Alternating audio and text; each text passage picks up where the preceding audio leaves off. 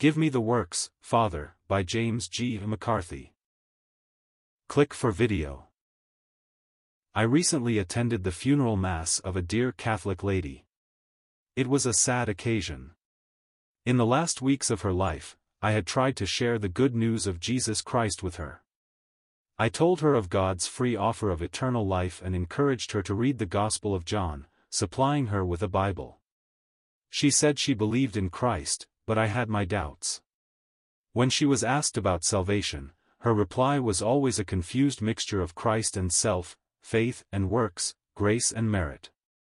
The Bible I had given her was never opened.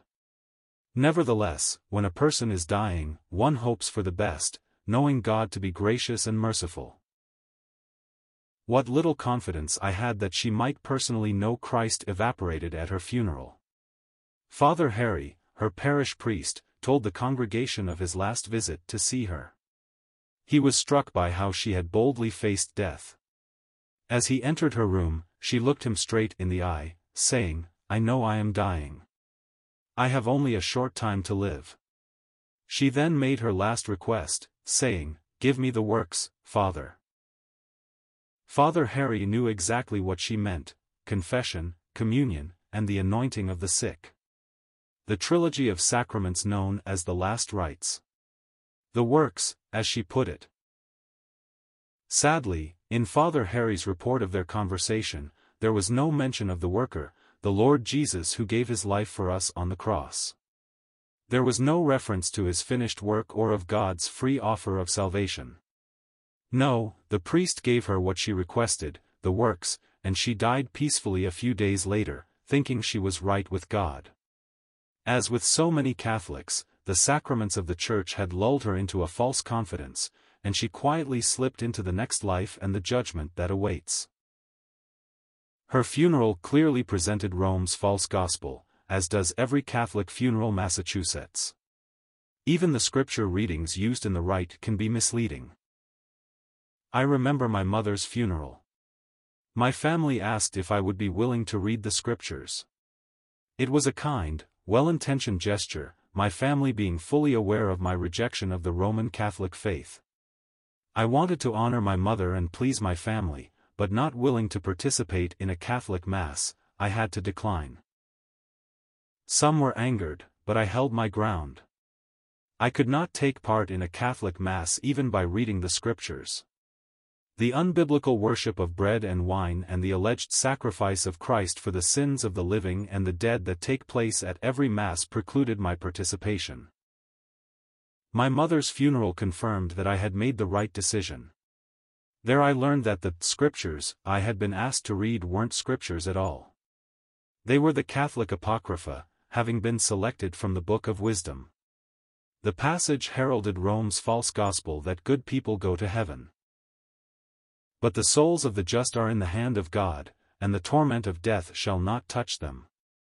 In the sight of the unwise they seem to die, and their departure was taken from misery, and their going away from us, for utter destruction, but they are in peace.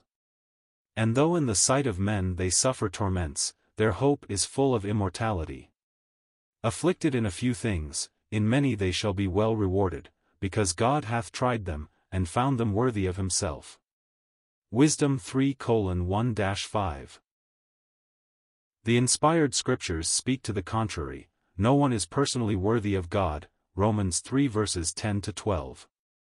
It is only in Christ that one can stand blameless before a holy God and be accepted, Ephesians 1 verses 3 to 8, Jude 24.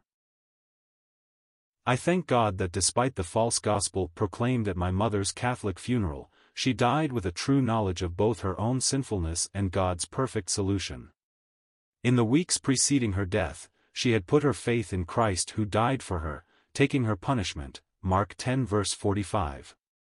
Shortly before my mother died, she carefully wrote out a sinner's prayer. Her hope was that her family would clearly know where the hope of salvation lay. It read, Lord Jesus, I need you. Thank you for dying on the cross for my sins. I open the door of my life and receive you as my Savior and Lord. Thank you for forgiving my sins. Take control of my life.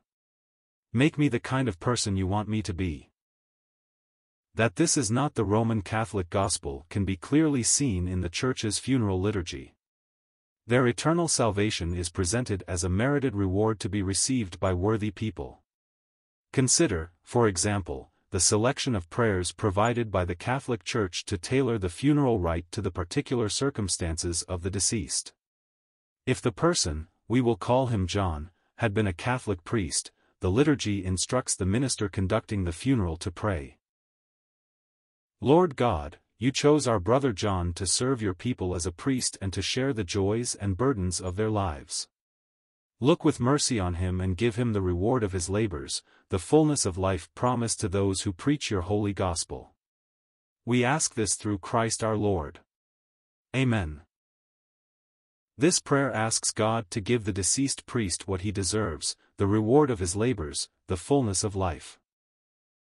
Should the deceased be even more deserving, a bishop, for example, the liturgy instructs the minister to pray. Almighty and merciful God, eternal shepherd of your people, listen to our prayers and grant that your servant, John, our bishop, to whom you entrusted the care of this church, may enter the joy of his eternal master, there to receive the rich reward of his labors. We ask this through Christ our Lord. Amen. This is another give him what he deserves prayer, asking God to allow the bishop to enter the joy of his eternal master, there to receive the rich reward of his labors. The same kind of prayer is found in the funeral rite of a pope.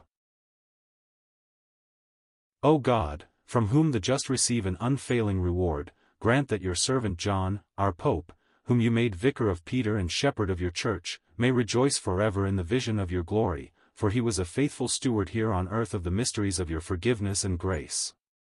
We ask this through Christ our Lord. Amen. This prayer asks God to grant the deceased Pope the reward of rejoicing forever, in the vision of your glory. The Pope should receive this privilege not because he trusted the blood of Christ to save him, but because the deceased Pope was a faithful steward.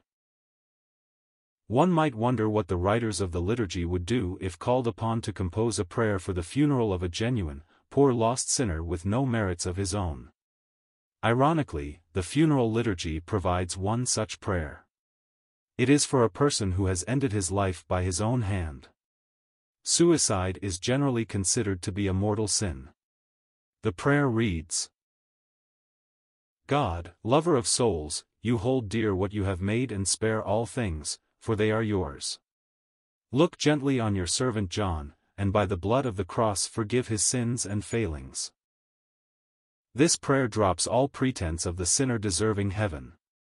It pleads the biblical basis for forgiveness, the blood of Christ, Revelation 1 verse 5. Tragically, however, the message is too late for the deceased. After death comes judgment, Hebrew 9:27. And even, the works, won't get a Catholic into heaven who hasn't trusted Christ in this life, renouncing dependence for salvation upon the Catholic Church, the sacraments, good works, and personal righteousness.